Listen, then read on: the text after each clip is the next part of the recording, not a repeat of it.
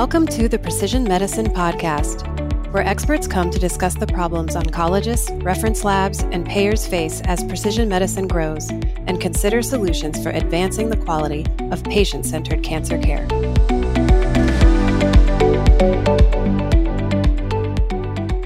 Welcome to the Precision Medicine Podcast. I'm Jerome Madison, Vice President of Provider Relations for Trapelo, and one of the hosts of the Precision Medicine Podcast. Today we have Dr. Keith Stewart, the Carlson and Nelson Endowed Chair of the Mayo Clinic Center for Individualized Medicine. Dr. Stewart, thank you for taking time to be on the show. Well, thank you for inviting me, Jerome. Pleased to be here. Now, for those who can read your, your dossier out there, you've done a lot of work in the area of precision medicine. And when you listen to the current conversation, there's many who feel that today. You know, today is the beginning of the era of precision medicine. But you were doing research on gene sequences to find druggable targets in the 90s. So, can you tell us what drew you to this work and kind of where we are today in the big picture of achieving precision medicine? Well, my own experience started back in the 1990s when sequencing a single gene was a six month long endeavor and uh, a triumph to sequence one gene. And it really wasn't until the sequencing of the human genome in 2003 and the subsequent drop in pricing over the subsequent years that have made it possible to study the whole genome in real time and at reasonable cost. So we are still really in the earliest days of precision medicine as it will evolve over the next few decades. I like to tell people it's like being in a radiology department when chest x-rays were first discovered uh, 100, 100 years ago, and we've got a long way to go. But so I would say that yes, it's here in certain instances already, but it's certainly still in its infancy. Yeah. You you are one of the researchers that I've heard recently on a panel that talked about prevention when using precision medicine tools and you talked about the healthy genome what does that mean and, and how is that relevant toward what we do in everyday life? Yes, I've, I've had people tell me there's no such thing as a healthy genome, unfortunately. But what we mean by that is um, the genome of people who are still healthy and haven't yet developed significant illness.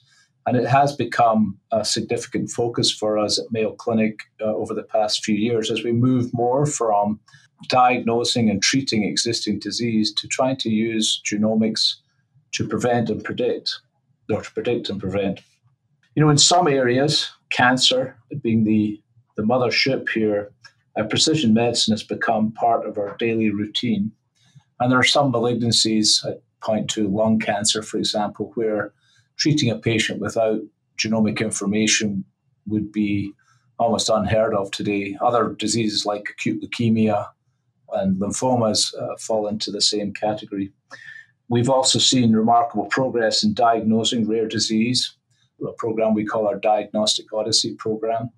Uh, and in fact, uh, many many of the diseases we treat at Mayo Clinic are under the category of rare diseases and often have gone undiagnosed for decades.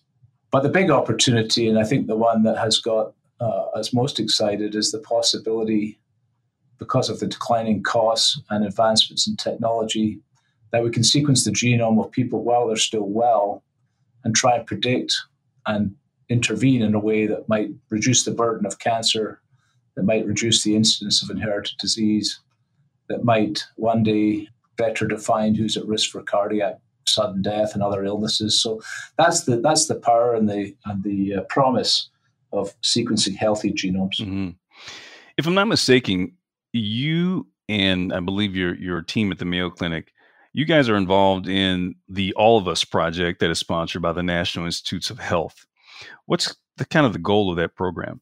Well, this is an ambitious program that was um, started during the Obama presidency, but it was a bipartisan supported initiative to sequence the, well, to at least study 1 million Americans, and part of that longitudinal study would be to do genomic sequencing for exactly the reasons we just discussed to see if we could figure out how to use the genome in improving the health of the nation.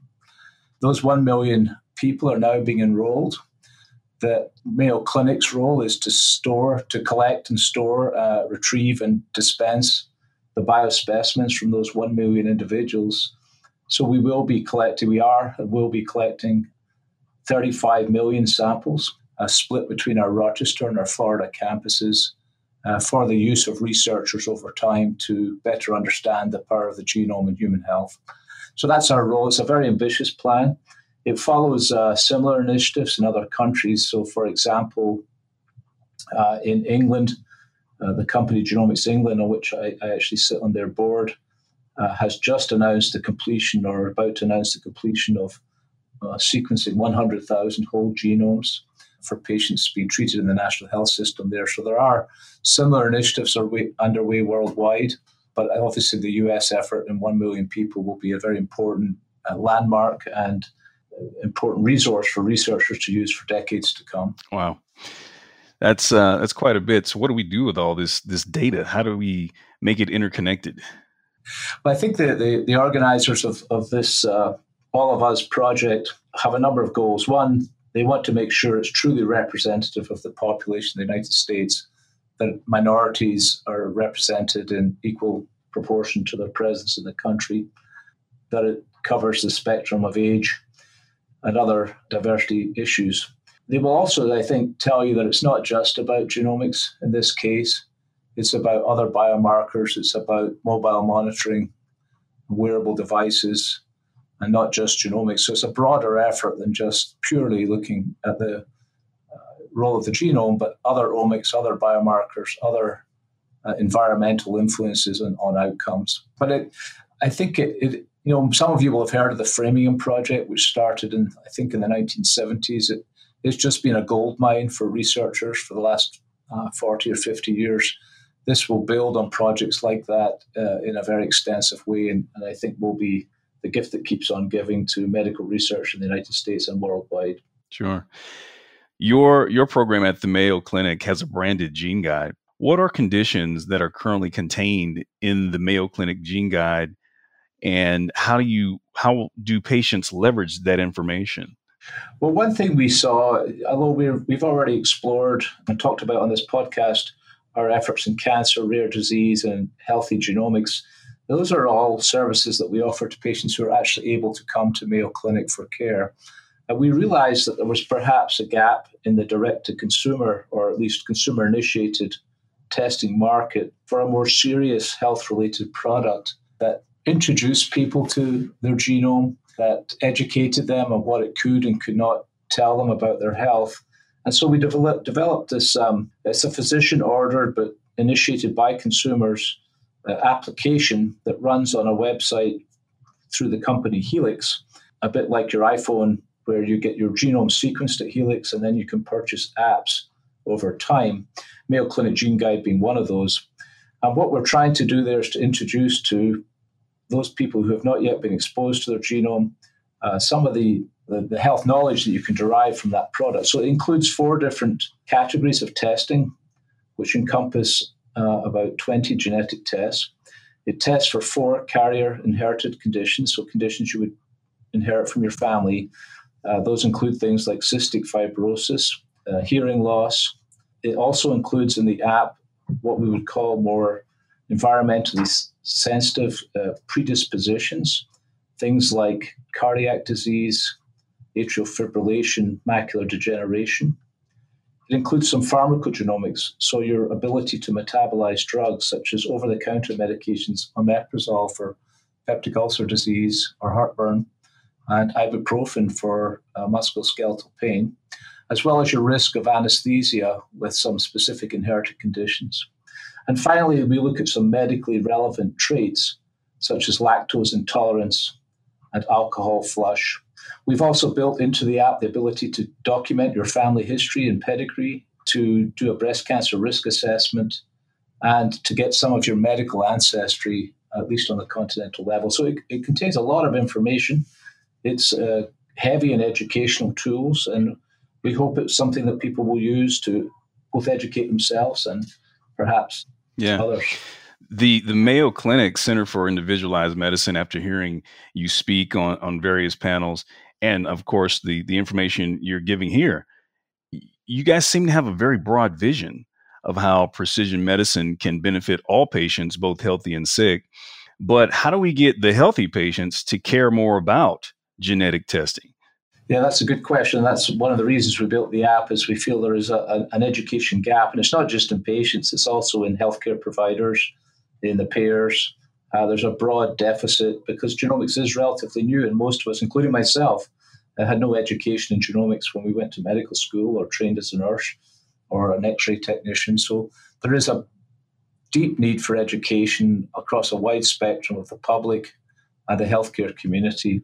I think people have paid attention to genomics. They've read about it in the media. They're aware of it. They've seen other companies uh, with healthcare products uh, in, in the marketplace.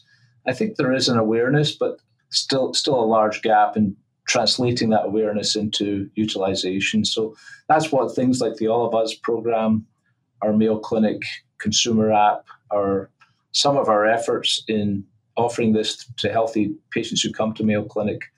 Uh, that's a lot of those efforts are aimed yeah. at that. We do have we do have plans, for example, Jerome, to expand our efforts substantially in terms of the volume of patients we're testing. We would hope over the next couple of years to move from hundreds or even thousands of patients to hundreds of thousands of patients getting genomic sequencing that come to our clinic and, and other institutions around the country. Others have done this, of course, like Geisinger Healthcare System very successfully has, has sequenced hundreds of thousands of people, and that's uh, something that we feel is uh, mm-hmm. worthy of emulating. Dr. Stewart, for those who, who will Google you in particular, they come across the groundbreaking research that you and your team did on an older drug, thalidomide, which was used to treat insomnia for pregnant women back in the 50s and 60s. But uh, unfortunately, it resulted then in thousands of birth defects and ultimately pulled from the market.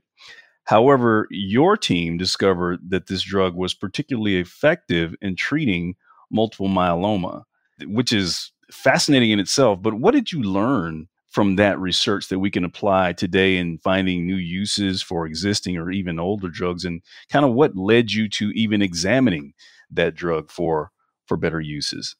Well this is a fascinating story and it is really a, a testament to the power of genomics and precision medicine. The story as you've just illustrated is that thalidomide was marketed initially for morning sickness as a very safe drug because it testing in animals, particularly in mice, had shown no side effects, including in pregnant mice. It turned out to be profoundly noxious in humans uh, with significant birth defects. And it eventually almost disappeared from the market, but it lingered around to treat this very small population of patients with leprosy. It was discovered accidentally to be effective in the cancer I treat as a physician, which is called multiple myeloma. But we never really understood how it worked. Uh, and I was uh, engaged along with many other people in trying to understand how this morning sickness pill could possibly treat the cancer. And then we had a breakthrough when a group in Japan did studies on the genetics of this drug in its ability to cause birth defects. And they found that it actually binds very specifically to a single gene, uh, a single protein, which is made by a single gene. And when we saw that, we immediately went to work to determine if this was the same target that was important in multiple myeloma wow. treatment. And it turned out it was. And so now we have a very precise understanding of how this old, old drug binds to a specific genetic target, uh, turns on a genetic machinery within the cell that results in the destruction of this particular cancer. These drugs are widely used now in this cancer and other cancers. There are ways you can test ahead of time to see if the drug is the, the gene is functional. If it's mutated, then the drug won't work. And it's actually led to a whole new field in drug discovery where you can take half of the molecule and modify it to degrade uh, multiple proteins. So diseases like Parkinson's and breast cancers and other targets uh, have become much more amenable to treatment as a result of this discovery. Originally in Japan, and then work that we we engaged in ourselves. So it's really a, a beautiful example of how genomics and precision medicine can come together to explain old mysteries, but also to lead to new therapies moving forward. Yeah, fantastic, fascinating work. You know, when we look at area in which you guys, I mean, very broad application of precision medicine tools. When we talk about specifically disease prevention, what data is needed before we can really routinely use genetic testing for disease prevention? Yeah, so so with respect to the pay, payment for genetic testing, in cancer, it is now fairly routine to get paid at least for some basic genetic testing in newly diagnosed patients. It's becoming increasingly common that one will get paid for doing a workup of a rare disease patient, particularly if they're younger in the neonatal intensive care unit. But, but the area where we're not really seeing a lot of payment yet is in this healthy individual sector. And it's not just sequencing the genome, it's also something we call pharmacogenomics, which is the um, ability to look at the genes that metabolize drugs and try and predict adverse events or side effects or, or good tolerance of specific prescription medications. The problem there is that the promise of the testing takes many years or even decades perhaps to, to come to fruition. And so I think probably correctly, insurance companies and, and other payers have held off on reimbursing these tests until they have better evidence that by doing such testing, you are not you're not just adding to healthcare expenses, but you are showing enough benefit that it is worth paying for, even if the benefit is deferred. And it's going to take some time to accumulate that evidence. The All of Us program we talked about will be one of those ways in which that's done. We have conducted pharmacogenomic testing over 10,000 patients, and we've run the world's biggest randomized phase three trial of the drug Plavix and its pharmacogenome in over 5,000 patients. When all these bits of evidence start to fall in place, we do suspect that this will become, over time, reimbursable through other means. Right now, for most individuals, it's an out of pocket expense, although some of the more far sighted large employers are beginning to adopt this as a benefit for their, for their um, employees. So one of the reasons I think it will become reimbursable is that the cost is now pretty low.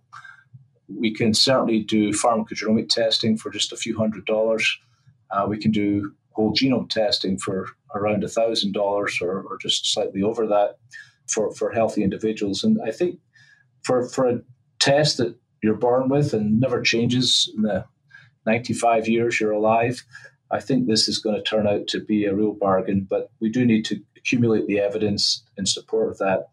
I think, as you know, there are some screening tests. I'll give you, you know, prostate-specific antigen to detect prostate cancer.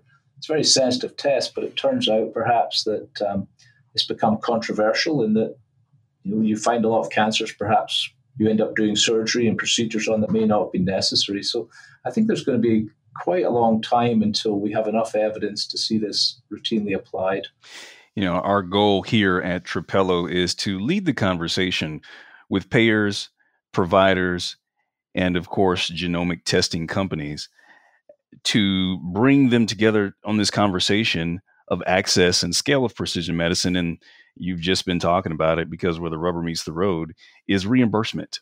But what are your ideas of how and why insurance companies should pay for precision medicine tools?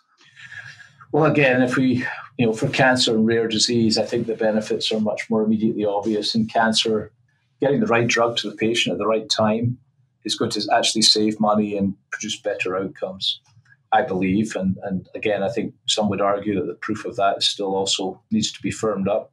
Rare disease, I think, for particularly for children who may have lifelong disabilities, finding the right diagnosis and preventing future unnecessary testing perhaps leading to specific therapies. Also, I think uh, eminently reimbursable in the short term, near term. Again, when we come to healthy genomes, my own belief is that we will first see advantage in pharmacogenomics. I had my own pharmacogenome done, Jerome. I, I recommend it for everybody. And, and, the test I had done, which only cost a few hundred dollars, looked at 450 prescription medications. And I often tell people that I don't think I'll ever take a new medication without consulting that list to make sure that it's on the safe to take list before I, I actually swallow a pill. Yeah. And we hope that that will demonstrate itself as a reduction in the millions of drug side effects that are experienced every year in the United States. So it's estimated over 100,000 deaths due to drug adverse events. And I think we can really impact that. So I do think that given the cost, uh, relatively inexpensive test, and given the potential benefits, that this is likely to be something that people will be paying for soon. As, as I've already stated, I think the you know sequencing everybody's genome, which is ultimately our goal, and uh, I should have said this earlier. I, at Mayo Clinic, we have a vision that anybody that comes to our institution in the not too distant future will be able to avail themselves of whole genome sequencing as part of their healthcare. But I think that vision is, is still some way a little ways off, and, and we need to build a base of solid evidence to support that. I think before it will be routinely reimbursed. For those out there who do want to find more about what you guys are doing at the Mayo Clinic Center for Individualized Medicine, what's your website? Where can they link up with you via social media? where should we send them? Well, if you just Google Mayo Clinic Center for Individualized Medicine, it will take us to your website. We also have a Facebook page. We have a presence on Twitter. And uh, like you, we do do a regular blog that people can avail themselves of, uh, all of which should be fairly easy to find through one of those outlets. Absolutely. And of course, if you're a pa- if you're a patient and you want to um, come and see us or, or, visit with us on a specific genetic issue, then you know, please feel free to call Mayo Clinic and we can help you out. Outstanding. Well, we want to thank Dr. Keith Stewart, the chair of the Mayo Clinic Center for Individualized Medicine. And of course, all of our listeners for joining us today. We hope you'll tune in for the next episode of the Precision Medicine Podcast. And don't forget, you can download full transcripts of today's episode at precisionmedicinepodcast.com. If you enjoyed this episode, you probably know someone else who would too, so please tell them. They'll thank you, and so will we.